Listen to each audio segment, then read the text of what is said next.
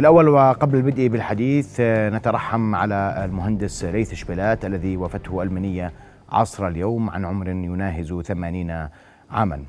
النقابي والسياسي ليث شبلات توفي اليوم رحمه الله وألهم أهله وذويه الصبر والسلوان. رؤيا بودكاست.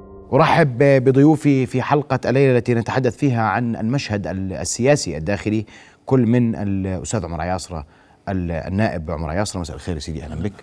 أيضا أرحب بالكاتب والمحلل السياسي الأستاذ ماهر أبو طير أستاذ ماهر مساء الخير. وأيضا أرحب عبر الهاتف بالدكتور محمود الفرجات عضو مجلس النواب. مساء الخير دكتور محمود. الخير سيدي. هلا مساء الخير. أبدأ منك دكتور محمود. آخر تطورات في مدينة معان ومحيطها. آه شكرا بارك الله فيك. ودعني يعني قبل مدينة معان آه آه نحكي شوي عن الوضع. سيدي اليوم حقيقة نحن في أزمة وأزمة حقيقية شملت جميع أرجاء الوطن كما تعلم أخي طبعا هاي الأزمة أثر مطالبات أصحاب الشاحنات والنقل العام والتي تتعلق بارتفاع المشتقات النفطية نتيجة الفقر والبطالة والجوع التي يعاني منها ويعيشها المواطن الأردني. وحقيقة يعني حذرنا مرارا وتكرارا للحكومة من تداعيات هذا الوضع. الذي يعيشه المواطن إلى أن وقع المحظور لما كنا يعني آه نتمنى أن يقع. آه وأن نصل إلى ما وصلنا إليه الآن. وأخي آه والكل يدرك بأن جزء من الاقتصاد قد تعطل في بعض مرافق الدولة وخصوصا المواد التموينية وغيرها باتت في ميناء العقبة لأن حركة النقل من وراء إضراب أصحاب الشاحنات قد تعطلت. لكن يعني البارحة والحمد لله بجهود الخيرين يعني أصحاب السعادة من النواب محافظة معان والبادية الجنوبية ومع أهل الخير في معان بدأت بوادر الانفراج تتحرك يعني على أصحاب النقل وخصوصا أصحاب الشاحنات. وبدأت الحركة وحد علمي يعني اللي بعرفه اليوم بانه رئيس سلطة العقبة صرح يعني من البارح لليوم دخل حوالي 1750 شاحنة إلى ميناء العقبة واليوم تم تحميل برضه كمان ما يقارب آه يعني 1100 آه شاحن. سيدي نعم. ال ال ال ال آه طبعا يعني ال ال الوضع لغاية اللحظة هاي شبه تقريبا ما بقول انتهى لكن لابد من جيوب هنا وهناك وفي مغرضين. في حاقدين في مشككين ما بيريدوا الخير لهذا البلد. وجزء منهم مندس بيحاول إنه يفتعل الأزمة علما بأنه يعني جزء من أصحاب الشاحنات وأنا اللي شفته في في في معان حابين برضه كمان يشتغلوا لأنه صار لهم فترة لكن في جزء آخر قاعد عماله بيحرض نأمل إن شاء الله نأمل إن شاء الله إنه الأمور يعني باتجاهها إلى إلى إلى الصحيح. الحكومة سيدي ومن خلال اجتماعها يعني قبل فترة مع اللجنة النيابية المشتركة بعقد العديد من الاجتماعات والمشاورات اللي إحنا قمنا فيها في مجلس النواب بهذا الخصوص بشأن الأوضاع الراهنة خلصت إلى حزمة من الإجراءات لتجاوز الأزمة والظروف الاقتصادية الراهنة وآثارها اللي أنت بتعرفها المباشرة على القطاعات الاقتصادية تحديدا. نعم. استجابت لمطالب نقابة أصحاب السيارات الشاحنة واتخذت الحكومة بعض الإجراءات ومن هاي الإجراءات سيدي يعني آآ آآ اللي هي آآ استجابة المباشرة لمطالب نقابة أصحاب السيارات اللي هو أجور عطاء التموين وزيادة دينار ونص للطن على شحن الفوسفات والبوتاس والكبري. هذا فيما يتعلق بالفوسفات. الأمر الآخر زيادة أجور شحن الحاويات لتصبح 550 دينار بدلا من 448 دينار للطن الواحد. هي كانت يعني سابقا 448 اللي هي على طن للحاوية على محور عمان نعم. العقب. نعم. ووعدت الحكومة برضه كمان تشكيل لجنة مشتركة لتنظيم عملية الدور لشحن البضائع واعتماد صحيح. مكتب صرف موحد للحاويات ومعالجة موضوع القبان واعتماد الحمولة برضه كمان. وبشأن ال ال ال ال أخي آه بشأن العمر التشغيل للشاحنات هناك جهود طبعا تبذلها قامت بها الحكومة الاردنيه مع الاشقاء في المملكة العربية السعودية لتمديد العمل بهذه السيارات العابرة إلى آه، آه، المملكة العربية السعودية. نعم لكن دكتور محمود اسمح لي. هذه القرارات الحكومية كانت واضحة لكن كان التساؤل عما حدث اليوم. هل هناك أي تطورات اليوم؟ كان هناك اجتماع عصر اليوم بينكم كنواب وبين ممثلي محافظه تمعان وبين عدد ممن لا زال متوقفا عن العمل. يا سيدي إحنا هذا لا اجتماعنا اجتماع البارح معظم نواب المحافظة معان والبادية الجنوبية. والتقينا إحنا وأصحاب الشحن. ويعني كان شرطهم جزء يعني أو الجزء الأكبر من هذه المطالبات. وهم يعني كان بقول لك بقول لك إحنا بدنا ضمانة.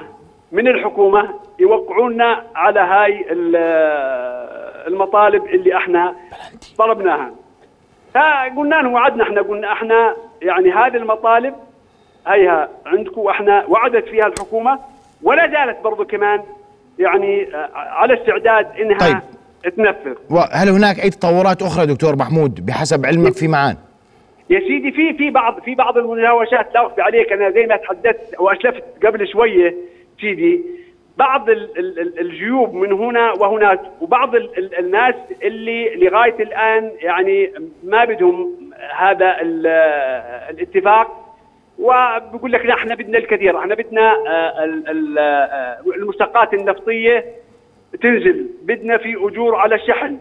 في اعتبارات كثير آه، يعني مطالب جمة. فقلنا لهم يا سيدي هذه المطالب اللي إحنا خلصنا لها الجزء الاكبر امبارح البارح هذا هذا صار إنه يعني تماثل لهي المطالب وكتبنا برضو كمان يعني شبه اتفاقية بيننا وبينهم وصارت الحركة. إلا إنه في أطراف برضو كمان يعني آه، أخرى يعني بدي أقول ما عجبها الوضع وأصرت يعني اليوم آه، أعتقد آه، على اعتصامها في المنطقة. نعم. طيب دكتور محمود هل هناك من حديث الآن مع آه، المتوقفين عن العمل لإعادة الأمور إلى طبيعتها اليوم الآن في هذه اللحظات؟ نعم يا سيدي نعم. لا زلنا لا زلنا برضو كمان كل ال ال ال الإخوة أصحاب السعادة والخيرين برضو كمان من آه، أبناء الوطن ومحافظة معان آه، بلقاءات متعددة ليلا ونهارا. مع هؤلاء الجماعة أصحاب الشاحنات. ونأمل إن شاء الله نأمل إن شاء الله أنه يعني آه، الأمور يعني تكون لا الأفضل. نأمل إن شاء الله لأنه إحنا لن نقبل برضه كمان بأي شكل من الأشكال أنه في جزء كبير من الشاحنات اللي عمالها بتيجي من جميع أنحاء المملكة ومن الفوسفات. وبتمر يعني شو ذنب صاحب الشاحنة إنه في أطراف أخرى قاعدين يعني بيرموا عليه حجار أو بوقفوا آه، هذا الحكي إحنا آه، يعني هو آه، مغرض ولن نقبل فيه بأي شكل من الأشكال، أنت حقك يا سيدي إنك أنت والدستور كفل لك انك طالب بحقك إنك أنت تعتصم لكن تبدأ حريتك عندما تنتهي حرية الآخرين. يعني أنت أنت ما بيصير برضه كمان إنك أنت تعدي على حرية الناس الثانيين اللي هو لقمة عيشه هل الشاحنة واللي بيعتاش منها هو وأسرته. وبالتالي آه، أنت بدك أنت بدك آه، حقك تطالب فيه. إحنا ما بنقول لك لا. فاترك الناس وشأنها. اترك الناس الثاني اللي بدها آه، تعتاش. نعم. أشكرك كل الشكر عضو مجلس النواب دكتور محمود الفرجات متواجد في معان. حدثنا من هناك مباشرة حول التطورات الميدانية هناك. أستاذ عمر أبدأ منك وأسمع وجهة نظرك. وأنا اليوم إحنا نقر جميعا أننا في أزمة. يعني فيها مد وجزر فيها بعض الانفراجات ثم بعض التوترات تعود للمشهد. والسؤال إلى أين نتجه اليوم؟ يعني هذه الأزمة مستمرة تضر الجميع. نتجه لحل الأزمة. يعني هذا مطلوب من الجميع بلا استثناء سواء كانت الدولة. واليوم لم تعد القصة قصة حكومة فقط يعني. اليوم يتداخل الدولة مع الحكومة بشكل واضح في هذا المشهد. ومن القوى الاجتماعية والقوى السياسية أن نطلع من الأزمة. مهما كانت آه، حجم الكلف وحجم التضحيات هذه هي المآلات التي يجب أن نفكر فيها في قادم الأيام. لأنه إحنا اليوم أمام أزمة اقتصادية أعتقد أنها تعاني منها مالية الدولة ويعاني منها المواطن. وهذا الاشتباك غير الصحي اللي وصل آه، في في مساء الخميس إلى اشتباك وأدى إلى استشهاد أحد ضباط الأمن العام. أمر لا يمكن قبوله بحال من الأحوال، لا يمكن قبوله ولا يمكن إلا أن نحمل المسؤولية للجميع بلا استثناء في هذه اللحظة، بمعنى مسؤولية الخروج من هذا المأزق ومن هذه الأزمة. فالمآلات بتقديري تحتاج إلى أن نخرج منها بمعنى أنه على الجهات التنفيذية أن تعي أن الناس بحاجة وعلى الناس أن تعي أن أيضا الدولة يعني تعيش في حالة عسرة. وأنا من الناس اللي بيحكي مقاربة فنظر إلى ميسرة مسألة مهمة لكن للأسف الأجهزة الرسمية الإعلامية والأدوات الحكومية لم تقدم خطابا جيدا للمواطنين على أقل تقدير تشرح لهم رواية عسرتها. حتى جعلت الناس يعتقدون أن من يتحمل كل هذه المسؤولية هو الرسمي. بمعنى أنه صار انطباع لأنه إحنا تركنا الرواية وما قدمنا لهم مش رواية. شو أوضاعنا الاقتصادية؟ باعتقادي هذا فاقم الأزمة. لكن إذا بدك تفكر بالمآلات بنقدرش إلا نطلع من هاي الأزمة. إحنا طيب. بنقدرش تستمر أزمتنا. إحنا بلد ما بنقدر نقتتل ولا بنقدر ان نستمر في قصة هذا التراشق اللي على المستوى فق ليس فقط السياسي على المستوى التنظيري. اليوم في خطاب خطير بتسمعه على ال social media يجعل الدولة لص. في خطاب خطير على ال social media يجعل كل مسؤول لص. في خطاب على ال social media يجعل الدولة آخر وهو طرف آخر. هذا يعني حالة الفكاك اللي صارت بين المجتمع خطير. ومؤسساته خطير وخطير جدا وبحاجة إلى تفكيك. جميل. خاصة أنه الأزمة الاقتصادية مش رح تنتهي. خلينا نكون صريحين مع الأردنيين. أزمتنا الاقتصادية لن تنتهي بمجرد هذه الحلول القادمة حتى لو كانت حلول كما يطلبها الجمهور. يعني حتى لو أراد المحتجون أن يفرضوا إعادة المشتقات النفطية لما كانت عليه إحنا أمام أزمة اقتصادية ستولد أزمات مع قطاعات وبشكل متوالد. فعلينا أن نفكر بطريقة مختلفة. أستاذ ماهر وإحنا بنحكي اليوم عن مشهد أزمة يتفاقم وأنا قلت في مد وجزر تهدأ الأمور قليلا تعود الأمور للتوتر والجميع يسأل عن المآلات إلى أين نتجه؟ كيف ندير الأزمة اليوم؟ من عليه أن ينزل عن الشجرة؟ إذا الكل على الشجرة اليوم اليوم الكل على الشجرة. يعني الحكومة على الشجرة الدولة على الشجرة المضربون عن العمل على الشجرة. لديهم مطالب الحكومة لا تملك أوراقا تقدمها فالجميع بات على الشجرة. صحيح. لا إيه، كلامك صحيح. اولا إيه، دعنا نتحدث هنا بصراحة. التهديد اليوم التهديد اليوم يتجاوز موضوع استمرار الحكومة أو عدم استمرار الحكومة. هناك أولا علينا أن نعترف ونقر بوجود مطالب مشروعة للناس وهذه المطالب تقر بها الدولة وتعترف بها والدولة نفسها عبر كبار المسؤولين والوزراء المختلفين يقولون دائما أن هناك يعني عدة مصاعب اقتصادية تواجه الدولة وتواجه الناس. نحن لسنا في وارد الإنكار كمواطنين أو الأطراف الأخرى كمسؤولين لهذه المصاعب وحالة لا أريد أن أقول التعثر المالي ولكن سوف أستخدم التشبيه الذي استخدمه الأستاذ عمر. إيه، هناك حالة عسرة تفرض نفسها على على الجميع. معنى الكلام هنا أن الجميع يعبر ظرفا صعبا نشاهده في وجوه الناس وفي نسب الفقر التي تعلنها الحكومات ونسب البطالة التي تبلغ 50% باعتراف الرسميين ونسب نسب الفقراء التي وفقا للإحصاءات الرسمية تتجاوز المليون شخص فقير هذا من جهة من جهة ثانية السؤال يتعلق فعليا بماهية الحلول الموجودة والتي يمكن اللجوء إليها في هذه الظروف. بالمناسبة أنا أريد أن أقول الليلة أن الخط الفاصل الخط الفاصل بين نقد الحكومة واتهامها في هذه الأزمة ولا أحد يمنع أحد من نقد الحكومة. وبين تقويض الدولة والاستقرار العام خط رفيع جدا وفاصل جدا. يعني أنا لا أريد أن أقول لك أن الأردن حساس جدا. حساس جدا. أن الأردن كله يقف على الحافة خصوصا خصوصا أن لا أحد منا أيضا يعترض على الاعتصام السلمي ولا على الإضراب ولا على على كل أشكال التعبير السلمي. ولكن حين خرجت أشكال من التعبيرات ولا أحد يتفق فيها معها بما فيهم يعني خلينا نحكي أبناء معان والباديه الجنوبية وكل المناطق. حين بتنا نرى مشاهد من تكسير الشاحنات واستشهد الضابط عبد الرزاق الدلابيح وغير ذلك من من من ممارسات. هذه الممارسات أضرت بالقضية الأصلية. هذه الممارسات تجعل القضية الأصلية خاسرة وغير عادلة وإن كنا جميعا نعرف أنها مشروعة بسبب الظروف الاقتصادية للناس. اليوم التلاو التلاوم بين كل الأطراف لا يكفي علينا أن نتذكر أننا جميعا آه، طرف واحد في حقيقة الأمر نحن لسنا. لس يعني إحنا مش أطراف آه، مناددة لبعضها البعض أو متضادة نحن جميعا كشعب وكمؤسسات نمثل الدولة السؤال الذي يطرح اليوم ما هي كلفة ذلك كله على استقرار الدولة نفسها نعم. سواء كنت مع بشر الخصاونة ضد بشر الخصاونة أنت حر في هذا الأمر. لن يتم إعدامك في الأردن إذا كنت ضد الحكومة وضد رئيسها وضد سياساتها. المحصلة علينا أن نفكر اليوم بمصلحة الدولة والاستقرار العام وأن نفكر بهدوء وأن نأخذ قليل من الاسترخاء وان نسال ما هي الحلول المتاحة والحلول التي يمكن ابتكارها لتخفيف وطأة الوضع الاقتصادي على الناس؟ وهذا لا يمكن أن يكون إلا بمعالجة مختلفة للأزمة وان ناخذ الوقت الكافي لهذا خصوصا أن نسب الفقر والبطالة ومعاناة الناس بلغت مبلغا كبيرا. أستاذ ماهر أنت بتقول آخذ وقت وأنت والدكتور لا لا. أنت أنت والاستاذ عمر متفقين إنه في عندنا هناك بعض المشكلات التي يجب حلها. لكن الناس واقع ملت. واقع. واقع. عشان نكون واقعيين اليوم الناس ملت. والناس تريد أن تسمع صحيح. بوضوح وصراحة وشافية إلى أين نتجه. وتعيد تصريحات سابقة لرؤساء وزراء سابقين في الأردن تحدثوا عن سنوات سنخرج فيها ونعبر من الأزمة. ونحن في كل عام ندخل أزمة أكبر.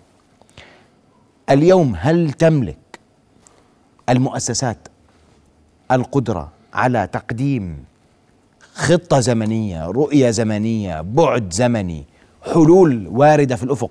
ليس من أحد لا أحد يريد اليوم حل مؤقت يعني الحل المؤقت اللي بيجي ساعتين وبيروح بظبط هذه أزمة تراكمات.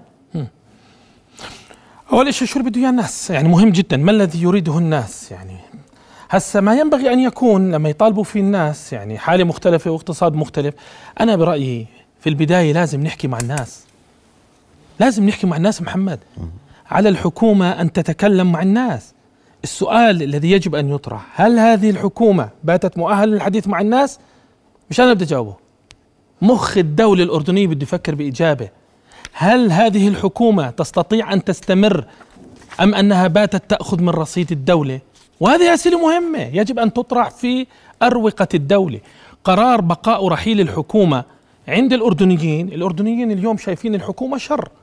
نتفق مع ذلك. الأردنيين الساخطين الغاضبين المتبطلين عن العمل كل الأردنيين شايفين هذه الحكومة أنها شر لكن بقائها لم يعد بيديها. أصبح بيد مرجعيات الدولة بمعنى أن القرار ليس مرتبط فقط بما يريده الناس مرتبط بمعطيات جزء منها سياسة خارجية جزء منها كيف توجه الرسالة ما الهدف ما, ما الذي يمكن أن تقدمه بعد هذه الحكومة؟ أسئلة كثيرة لكن الناس اليوم بحاجة إلى رسم تنفيذي يتحدث معهم بوضوح يضع النقاط على الحروف ولو كان مؤلما.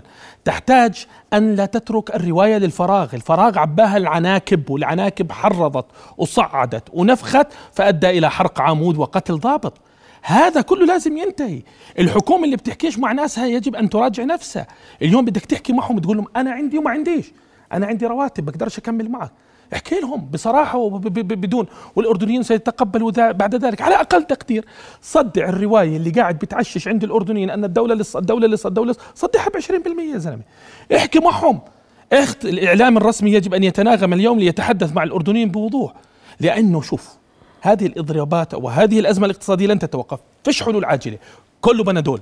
كل اللي حكاه الفرجات بنادول كل ما يجري الان من حلول بنادول. استراتيجيا مش عارفين لوين رايحين لكن ممكن نفكر استراتيجيا وهذا بده يكون متوسط أو بعيد المدى. لكن اليوم الأردنيين خليهم يعرفوا حال مالية دولتهم. والله قال فنظر إلى ميسرة.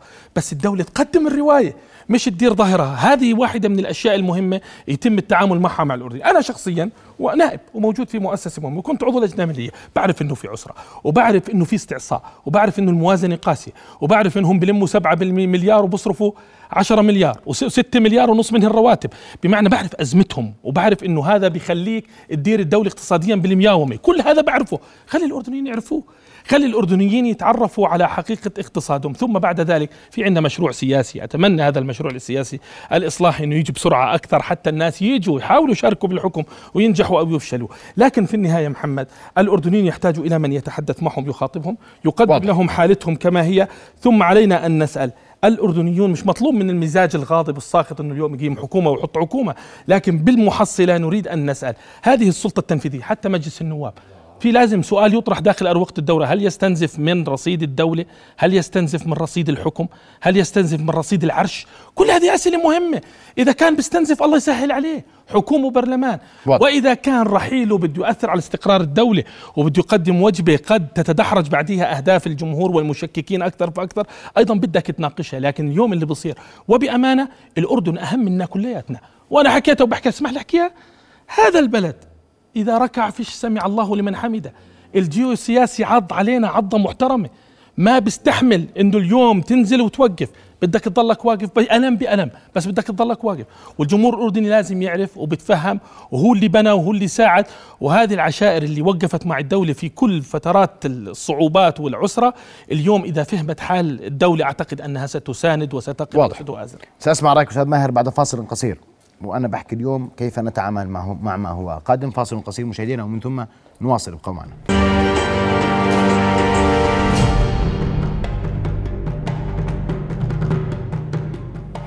نواصل حوارنا وضيوفنا الكرام ولك الكلمة أستاذ ماهر. ما الذي علينا أن نفعله الآن؟ إيه، إذا أردنا ال- الحديث بصراحة نحن لسنا أمام أزمة عابرة. هذه الأزمة سواء دخلت فيها أطراف من خارجها أو هي أطراف حقيقية إيه، بدأت في معان أو البادية الجنوبية ولكنها تعبر هي إشارة عن مجمل وضع اقتصادي موجود في كل الأردن وهذا الكلام نعرفه جميعا وليس جديدا وهذه ليست المرة الأولى. في حكومة الملقي حدث مشهد شبيه وشاركت النقابات بغض النظر عما قيل وكيفية تأويل المشهد الذي رأيناه في الدوار الرابع ومن أداره وكيف أدير ومن هي الأطراف التي تدخلت ورأينا مشاهد شبيهة في الربيع العربي. أنا أعتقد اليوم أن الحل يكمن في أمرين. أولا الحل العاجل والسريع باتخاذ إجراءات ل- ل- ليس لامتصاص غضب الناس ولكن لإيجاد إجراءات فعلية تخفف ال- الوضع الاقتصادي على الناس بشكل عام. ولا تقف أيضا عند حدود معان والبادية الجنوبية لأن هناك أيضا فقر في كل مناطق المملكة. وال- ال- والحل الثاني هو حل استراتيجي يتعلق بكيفية إدارة سياسات الدولة على الصعيد السياسي والصعيد الاقتصادي لأنه أنا من حقي وحق آه، الآخرين أيضا أن يسألوا كيف سيكون عام 2023 هل سوف تتكرر هذه الأزمات ام أم سنخرج منها بسلام ولن تتكرر مرة ثانية؟ هل الأوضاع الاقتصادية العام المقبل ستكون أفضل؟ رئيس الوزراء بنفسه خرج على أمام البرلمان وقال سوف نستدين في الموازنة الجديدة. مبلغ يقترب من حدود أعتقد المليارين. مليان العجز. آه اللي الع- دايرين كل سنة. العجز. وهذا هذا يقودنا للاستخلاص الأهم. نحن نذهب إلى وضع اقتصادي حساس وأكثر تعقيدا. ماهر أسألك سؤال صريح. تفضل. الأمور بيد الرئيس اليوم. أنا بسألك سؤال صريح. إيش يعني بيد أنت الرئيس؟ تعال وضح إحنا كلنا. إحنا على الطاوله اليوم والأردنيين بيعرفوا حال موازنة الدولة. الحل بيد الرئيس اليوم؟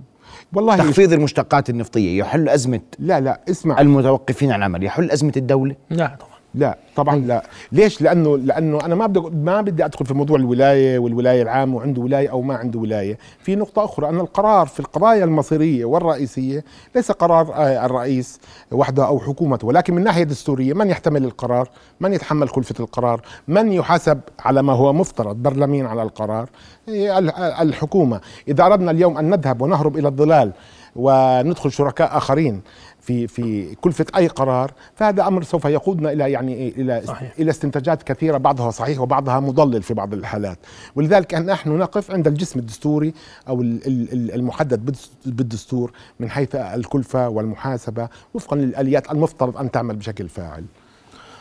علق على السؤال طب لو سمحت اسمح لي الحل بيد الرئيس ولا لا؟ طبعا الرئيس والحكومة هاي الحكومة أو غيرها مطلوب إنها آه، هي تقدم الرواية للأردنيين. هاي واحد. اثنين لازم تقدم الخطوة الأولى. هسا إحنا يا إخوان حكيت لكم قصة الاقتصاد أنا بدي أتفق مع الأستاذ ماهر. قصة مستعصية يعني قصة الخلل في في الموازنة العامة الأردنية بنيوي بنيوي. ما بنقدر نطلع منه بسهولة. لما أنت بتحط ستة ونص مليون رو... مليار رواتب حتى تبدأ تخفف بدك تعمل شغل للناس حتى ما يغضبوش كمان مرة. لما بدك اليوم الإيرادات تحولها من النفط لإيرادات أخرى بدك كمان تنتقل ببطء. لما بدك تخلص من قصة تأثير المؤسسات الدولية اللي بالأخير بتسمح لك إنك تداين العجز حتى تقدر تسد مشترياتك وتقدر تشغل المدرسة بدك خطوات أخرى. لكن الحكومة مطلوب منها على أقل تقدير حتى لو كان عمرها أربع سنوات تورجي الأردنيين الخطوة الأولى. اثنين تحكي مع الأردنيين بوضوح وببساطة وبدون تعقيد. ثلاثة تظهر بعض التقشف أنا شخص أنا شخصيا مش شايف بثق كبير لكن تظهر بعض أننا نشبهكم. وهذا مهم وبيعيشوا عليه الأردنيين. الان في روايات مضللة في روايات مضللة بالسوشيال ميديا بتحاول تضخم المسألة وهذا بطبيعة الشعبوية هي طبيعة تركيبة الشعبوية. فأنت مطالب منك. لا الرئيس يتحمل هذه المسؤولية لكن لما بدها يصير في عنف ويصير في حرق ويقتل ضابط امن عام تصبح الحكومة مؤسسة من المؤسسات التي تدير الأزمة. تصبح هناك مؤسسات أخرى بمعنى أنها تتحول. وأنا يعني عجبني الأستاذ ماهر حينما قال أن هناك خيط شعرة بين الحكومة وبين الدولة. إحنا عندنا هذا التداخل يعني موجود وفاعل. لكن في النهاية اليوم أنت بدك تحكي مع المجموع الأردني. بدك تفهمهم إنه إحدى شرعيات بقاء الحكم وبقاء المؤسسات وبقاء المؤسسات الاجتماعية وعلى رأسها مؤسسة العشيرة حقن الدماء. اليوم إحنا بنختلف. أنا شخصيا كنت مبسوط كثير أن نترك الحكومة تتصارع مع قطاع النقل. بس لا قوى سياسية تتدخل ولا قوى اجتماعية عشائرية تروح تتدخل. تترك هذا الصراع. كان انتصر في قطاع النقل. اليوم اليوم اليوم قبل قبل حوالي أربع ست اشهر في بريطانيا أضرب اللي هم سائقي الشاحنات والجيش البريطاني ترى تدخل هم قادوا الشاحنات. بمعنى أن الصراع مع القطاع إذا ما تسيسش سيكون هناك فائدة وفائدة كبيرة للمجتمع. لكن اليوم إحنا بنسيس وبنصب على الأزمة غضب وبنصب على الأزمة سخط وبنحط بنراكم قصة البطالة وقصة الأزمات وبنفجرها وهذا الوطن لا يحتمل مزيد من صواعق التفجير والأزمة الاقتصادية لن يحلها بشر الخصاوني بقرار ولن يحل يحلها بشر قصاولة ببقائه ولن يحلها بشر قصاولة برحيله ولن تأتي حكومة تملك عصا سحرية ولا يوجد عصا سحرية لدى الدولة لكن مطلوب من الدولة تحكي مع الأردنيين بوضوح ليش وكيف وشو الخطوة الأولى؟ خطوة المليون ميل خطوة المليار ميل احكي لهم شو الخطوة الأولى واقنعهم فيها. وبعد شوية الملك حسين لما انفجرت أزمة ال 89 شو عمل؟ هل تغيرت بين لحظة وضحاها الأسعار؟ بقي الدينار على حاله. لكن اجى جاب الديمقراطية جاب القوى السياسية تشارك وتشوف وتتفهم حجم الغضب. اليوم إحنا مشروعنا السياسي مؤجل عشر سنوات لأنه slowly but sure بالمقابل ممكن أعوضها بالرواية. مشان الله محمد ما في رواية للدولة. ما حدا بدافع عن رواية الدولة. ما حدا بيحكي من الدولة. تترك الأزمة تترك الأزمة تتفاقم تنفجر ثم نبحث عن الحل الأمني. تترك الأزمة بتنفجر وبنبحث عن الحل اللي هو خلينا نسميه التفاوضي هذا اللي يقوم على الحائلة العائلاتية. يعني بنروح بنحاول يعني نهدي خواطر الناس. لا قدموا رواية للاردنيين سيتفاهم الأردنيون. الأردن اليوم في أزمة اقتصادية خانقة حقيقية وممتدة وستتفجر في 2023 ممكن أزمة نفط ممكن تلاقي في الإقليم انفجر شيء تغيرت الأسعار.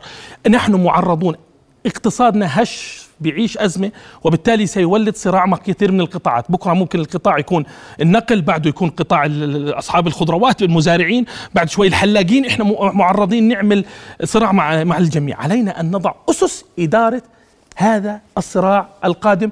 قبل أن نفكر بالحلول. الحل الاستراتيجي وبعيد المدى فهمهم الخطوة الأولى المشروع السياسي بيجيبهم يشاركوا بالحكم هذا الشباب الساخط سيلهم يجوا على الحكم وعلى المؤسسات وخاصة على البرلمان لأنه البرلمان بفهمك من يحكم الأردن. بيجي بفهم وبيعرف وبصير يتفهم هذه المسألة. أما نتركهم هيك للفراغ وبعدين لما تنفجر الأزمة نقول افزعوا يا عرب ما بزبطش. العليقة وقت الغارة ما بتزبط. أسمع وجهة نظرك في هذا الموضوع في هذا الإطار وهون الحديث عن مشاهد عنف يرفضها الأردنيون جميعا. وإلى نتجه أنت قلت 23 لن يكون عام أفضل. لا لا عام عام أصعب هو طيب. أصلا عام أصعب بمعنى الأرقام. يعني هذا الكلام مش ادعاء من عندي صح. ولا توهيم copy paste هذا كله. هذا باعتراف الرسميين بقول لك أنا راح أخذ آخذ عجز. عدد الخريجين بيزيد. عندك عندك يعني أنت إذا بتشتغل رياضيات سياسية عام 23 عندنا تحديات أكثر من 22 وأكثر من 21 هذا اولا. ثانيا موضوع العنف اللي اللي جرى. أنا يعني اولا أنا بحكي لك كلام مهم. أهل معان والباديه الجنوبية وكل مناطق المملكة يعني أبرياء في العموم من أي حوادث عنف صحيح. حوادث قتل حوادث تدمير شاحنات وسيارات حتى لا نأخذهم بجريرة حوادث مفتعلة من جانب عدد يمكن بتجاوز 10 أو 20 شخص. لأنه أنا كمان ما بدي أوظف الاعتداءات هاي عشان أسيء لأهل الجنوب أو لأي حدا في المملكة. ناس هم وطنيين ومتعلمين وعاقلين بحافظوا على بيوتهم وعلى بلدهم عشان ما ندخل في مزاودة عليهم أو نوظف هاي الحوادث عشان نجيش ضدهم أو نحشد ضدهم. فإحنا لهم كل الكرامة والاحترام وما حدا بمسهم. ولكن أنا بأشر على نقطة ثانية هاي الحوادث ممكن تكون مثل شرارة تولد تولد يعني وضع أمني في غاية السوء وضع بمس استقرار الأردن يعني الاعتداء اللي صار على الشهيد عبد الرزاق الدلابيح. أنا أنا إيش بضمني اليوم؟ إذا في شخص متضرر محكوم في أي محافظة في المملكة أو مطلوب على قضايا مخدرات أو آه، هدمت له الدولة شبكاته في أي مكان في مناطق المملكة أو حاقد سياسيا أو حاقد على شخص بالاسم شخص بالاسم بجهاز الأمن العام. يطلع برشاش ملثم ويقتل له اثنين وثلاثة وأربعة وخمسة وكلهم أولاد عائلاته وعشائر. في تلك اللحظة كل شغلنا بهذا بالإعلام وحكينا مع الناس كله راح ينهار لأنه بتكون البلد وصلت ما بعد الحافة. ولذلك أنا أنا بأشر هون على إنه كما نعرف كلنا وهي مش مني من حدا. من حق الإنسان يعبر عن رأيه بشكل سلمي عبر عن رأيك بشكل سلمي. بدك تعتصم اعتصم. بدك تضرب اضرب. بس كمان قضيتك على عدالتها يجب أن لا تؤدي إلى أن يدفع بلد كامل بيعيش فيه 11 مليون و300 ألف واحد منهم 7.5 مليون أردنيين أن يدفع ثمنا دمويا كما جرى في بعض الدول. واللي بيطلع أنا بحكي لك كلام الليلة ما لي علاقة لا بحكومة ولا غير حكومة. اللي بيطلع بيقول لك خلي البلد إذا ما خربت ما بتعمر. نعم، صحيح. يا حبيبي هذا كلام كلام سخيف مش على الأردن هذا. وسطحي. يعني أنت كيف إذا ما خربت بتعمر؟ أنت بتتحمل في أولادك يصير فيهم؟ أو واحد بيقول لي بخوفونا بسوريا. طب خليها تصير زي سوريا. يا سلام. يا رجل سوريا اللي كلها ما كانتش مديونة لا دين داخلي ولا خارجي وكلها مواد وزراعة القمح شغالة فيها بعز الحرب. اكتفاء تشرد منهم ملايين وانقتل اللي انقتل. وبلد كامل تدمرت فهو الواحد اللي بده اياها تخرب تخرب كاملة سواء كان بسبب سوء إدارة رسمية أو بسبب رد فعل شعبي أرعن من بعض الناس بده يعرف الكلفة لوين رايحة بالضبط ولذلك إحنا لازم نتفق على حد أعلى. أنت بنعبر عن رأينا بنحتاج على سياسات الحكومات وبقول لك في غلا وفي اتهامات بأشياء كثيرة لكن نكون منطقيين وما إحنا نكون منطقيين وندير الأمور بشكل إنه إنه نضع الحلول المناسبة للحفاظ على هذا البلد وأمنه واستقراره وأيضا إعطاء الحقوق للناس والاستماع إلى مظالمهم مظالمهم دون أن نضحي باستقرار البلد وأمنه لأنه أيضا أريد أن أؤشر على نقطة. كل جوارك محترق و لا يحق لأي إنسان بذريعة وجود مشكلة في غرفة من غرف البيت أن يقرر هدم البيت كاملا من أجل إعادة بنائه بكل هذه البساطة والخفة. ولذلك أنا يعني حتى أنا أنا بحكي لك الخط الفاصل أحيانا بين النقد المشروع والمنطقي والعاقل والخط والتعبير الغاضب والأمر الثالث اللي جر البلد باتجاه الهاوية خطوط فاصل خطوط دقيقة جدا إيه، إيه، يتوجه بالتنبه إليها بشكل دقيق وأنا هنا يعني لا اتذاكى على الناس. أنا لا أخوف الناس لأنه هناك من يشاهدنا هذه الليلة يقول هذه نغمة معتادة شبعنا منها؟ أنتم بتخوفوا فينا بتثيروا مخاوفنا شايف هذا هذا لما لما قلنا الدولة لص آه. والدولة تعمل على التخويف ومن ثم التساؤلات اللي تطرح بجانب أي قضية تصدر. هذه موجودة عند الناس. إيش إحنا ما بدنا شا... إحنا ليش شعبنا أنا الاردن يا رجل الأردني ما بخاف.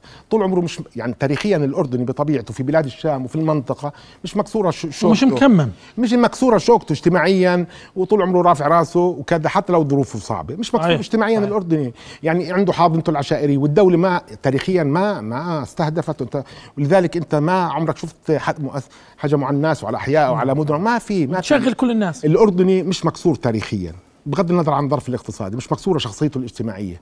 بروح شوف أنت في كل مكان.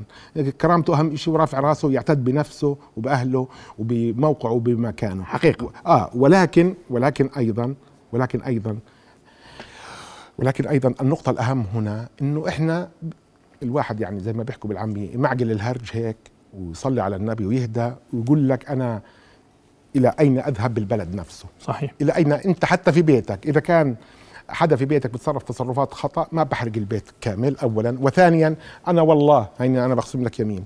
أنا عندك أنت أعلى نسبة تعليم بالشرق المتوسط موجودة بالأردن. أنا لا اتذاكى عن الناس وأستثمر بالخوف. صحيح. بقول له اصحك تعترض على سعر الوقود ولا سعر الخبز ولا على حقوقك بكرة البلد تنهار وبنحرق بعض وبنطخ بعض. أنا لا ما بلعب معهم هاي اللعبة. هاي لعبة غبية أصلا. صحيح. ما بتمشي على الأردنيين ما بتمشي. بس أنا بقول أنا بقول كمان مع إقراري بوجود مظالم ومشاكل يجب أن نعالج الأمور ضمن سقوف معينة بما يوصلنا إلى نتائج محددة وواضحة وبما يجعلنا أيضا نصون استقرارنا واستقرار بيوتنا وبلدنا بلدنا اللي إحنا بنيناها وبناها الأباء والأجداد ووصلت إلى ما وصلت إليه وبتعز علينا جميعا بطبيعة الحال. طيب. اليوم وزير الداخلية أصدر بيان فيما يخص الاعتقالات وما إلى ذلك. وهذا كان كلام مهم في ذات التوقيت عشان نكون دقيقين. لأنه هناك يعني بعض ال... وأنت ذكرت هناك أبواق من مواقع التواصل الاجتماعي تريد أن تصور الظرف رغم صعوبته والازمه التي نعيشها بغير حقيقته. نعم. أصلا لازم نعترف إنه في غضب. طبعا شو- مشكلة؟ يعني. وغضب بالمرة هاي منسوب وغير مسبوق. وفي احتقان. وفي خطاب وسقوف عالي. كله هذا موجود. وبالتالي بدك تتعامل معه كمان بإدارة تكون حصيفة و... وتاريخيا المعتقل في الأردن يعني. أنا اعتقلت. لما طلعت من الحبس زغرتت لي خالتي قالت لي السجن ما هو حرقص ولا عقارب تقرص ما بتسكر بابه في الأردن هذه عادتنا. اليوم زعيم المعارضة الله يرحمه أبو فرحان ليت شبيلات رحمه راح عليه الله. للرفيق الأعلى. كانت قواعد الصراع الاجتماعي بين المعارضة وبين مؤسسات الحكم واضحة ولها حدودها وعارفة لوين بتروح. الحركة الإسلامية. مواقفها واحد اثنين ثلاثة أربعة. بمعنى اليوم في عندك منسوب شعبي غير منضبط منسوب شعبي آه، ما فيش له روس ما فيش له قواعد. هذا غضبان بسبب الأزمة الاقتصادية. هذا ممكن ترى حتى هذا التخريب اللي صار وكذا قد تكون انفعالات ضمن سيكولوجية الجمهور يعني قد تكون أصلا مقبولة علميا. لكن اليوم بدنا نحذر فيها إنه إلنا خصوصية. هسه ما دام انفلتت خلينا نرجع لقواعد اللعب القديمه خلينا نرجع للقواعد الحقيقية في الصراع الاجتماعي الموجود في الأردن. هذه القواعد تقول شرعية كل أطراف اللعبة مبنية على حقن الدماء. شرعية كل أطراف اللعبة مبنية على حقن الدماء وشرعية كل أطراف اللعبة مبنية على التشاركية السياسية. هذا إذا تحقق الشرطين والمكاشفة خلصنا. أما إحنا مش أغنياء ولا إحنا يعني إحنا مش أغنياء. بالتالي لازم يعرفوا الناس إنه إحنا مش أغنياء. تعالوا بس اعرفوا. ولذلك أنا مرة ثانية بأكد على إنه أنا شخصيا مش خايف. بعرف إنه الأردني أصلا أصلا في طبيعته الاجتماعيه الوحيد بالعالم بيسامح بالدم بعد ثلاثة أيام. بعطي عطوه الأردني بيسامح بالدم. لكن اليوم حجم الغضب والانفلات والاستهداف ويعني أحيانا النفخ في هذا بخوفك إنه ممكن تنفلت الأمور. لأنه أيضا لا يوجد في الإدارة خلينا نحكي بصراحة من كان في السابق. تلك الرموز والنخب اللي كانت منتشرة في الإدارة حوالين مؤسسة الحكم حوالين الملك في الحكومات في البرلمان. وأنا برلماني. كانت أكثر أكثف أكثر خبرة فهم قواعد الصراع على امتداد مع قواعدها الاجتماعية تستطيع أن تؤدي مختلف. هذا اللي بخوفني غياب هذه النخبة اليه إنتاج النخبة اللي انعطبت اليه إنتاج النخبة اللي انعطبت أدت بنا انه يصير في فراغ في هذه المسافة بين الجمهور وبين الحكم وبالتالي أدت. ولا إحنا طول عمرنا عايشين في أزمة اقتصادية إحنا مش جديد علينا الأزمة الاقتصادية. من تأسيس الإمارة إحنا عندنا آه، أزمة اقتصادية كبيرة وخانقة وبتضطرب بتروح وبتيجي وبتصعد وبت... لكن لا يصل بها الأمر إلى يعني لا سمح الله يعني مثل هذا الأمر. لذلك أنا مرة ثانية بأكد لك إلى أنه الأردن اليوم ممكن يستفيد من هذا الذي جرى. الأزمة لازم تنحل قصرا آه، يعني رغم انف الجميع سيضطر الجميع إلى أن يعقلن نفسه. وأعتقد ان اللي صار مع الضابط الشهيد عقلا الجمهور. يعني إحنا ترى يعني قال ما قبل ما, ما قبل ليلة ما- الخميس ما قبل الشهيد الدلابيح يختلف عن ما بعد. الشهيد واضح. الدلابيح لم يقبل الأردنيين مثل ذلك ولذلك أنا مرة أخرى أدعو الأردنيين إلى أنهم يتريثوا في الحكم على دولتهم. طيب. الدولة فيها عسرة حقيقية ناظرة إلى قد يكون سبب الفساد. يا أخي مش قادرين نكلبشوه ونحطوه بالسجن. ما في مشروع سياسي تعالوا كلبشوه وحطوه بالسجن. نهد البيت عشان هذا مرفوض وباعتقادي القوى الأردنية قادرة على أن تكون. سماح أسمع وجهة نظرك واليوم رحيل الحكومة حل؟ هذا سؤال يطرح اليوم. والله يعني شوف علي اللي بدي أحكي كلام جريء الليلة. لو بقيت الاعتصامات سلمية سلمية كان ممكن رحيل الحكومة يكون سريعا لأنه في تلك اللحظة تكون استجابة مطالب لمطالب سلميه تحشيد سلمي. ولكن في اللحظة اللي دخلت فيه حوادث التخريب والقتل والاعتداء على الممتلكات العامة فإن الاستجابة في هذه الحالة ستظهر كأنها استجابة لحالة الانفلات والفرق بين الحالتين كبير. هذا اولا. ثانيا سواء الحكومة كانت بشعبية أو بغير شعبية مقبولة أو غير مقبولة الحل الحل أنا بحكي على فترة ال- الأسابيع هذه الأسابيع. الحل لا يكمن بتغيير الحكومة فقط لأنك لو أتيت بحكومة ثانية يوم الغد سوف تأخذ نفس موازنة حكومة بشر الخصاونه وتقوم بإعادة نفس الأرقام وبنفس المشكلة ولن يكون أي حل هناك سوى الاقتراض إذا كان مسموح لها أن تقترض أو تذهب إلى أموال الضمان الاجتماعي اللي ضايلات شوية مئات ملايين حوالي 900 مليون وتقترضهم على شكل سندات. ونحن هنا كمان يعني نشنق أنفسنا بأنفسنا. ولذلك أنا أعتقد نحن سؤال بقاء الحكومة أو رحيلها ليس هو السؤال الأهم. لا نحن الآن نعبر نعبر توقيتا أكثر حساسية يتعلق بالأردن نفسه وكيف سيكون خلال عام 2023 وكيف سيتم حل هذه المشاكل آه، بشكل جذري. وهل نحن بحاجة على سبيل المثال إلى حكومة جديدة مع احترام الأستاذ عمر آه، انتخابات العام انتخابات جديدة العام المقبل على سبيل المثال أو انتخابات مبكرة أو هل نحن بحاجة إجراء مناقلات على المواقع أم نحن بحاجة لتغيير النهج أو السياسات؟ القضية اليوم لم تعد تتعلق بأسماء أشخاص. هي تتعلق بالنهج وبالسياسات التي بالمناسبة يتوجب اليوم مراجعتها لأننا عبرنا ظرفا يختلف عن أي ظرف مقارنة بالماضي. عندك تعليق بدقيقة. أقل من دقيقة. آه. أنا برأيي قصة بقاء ورحيل الحكومة مرتبط بما يلي على الدولة ومرجعياتها أن تجلس معا. فتقرر بقاء الحكومة رصيد الدولة يزيد ينقص رصيد العرش يزيد وينقص رصيد الاستقرار يزيد وينقص ويقرر بقائها أو رحيلها. بمعنى هذا القصة مش قصة نزق عليها أن تكون لها حسابات, حسابات كثيرة ورصيد الدولة هو الأهم. هل هناك حكومة قادمة تستطيع أن تأتي وتغير مزاج الأردنيين وبالتالي تخرجنا من الأزمة؟ لما لا. لذلك هذا سؤال في ذهن صانع القرار ومطبخ القرار. رؤيا بودكاست.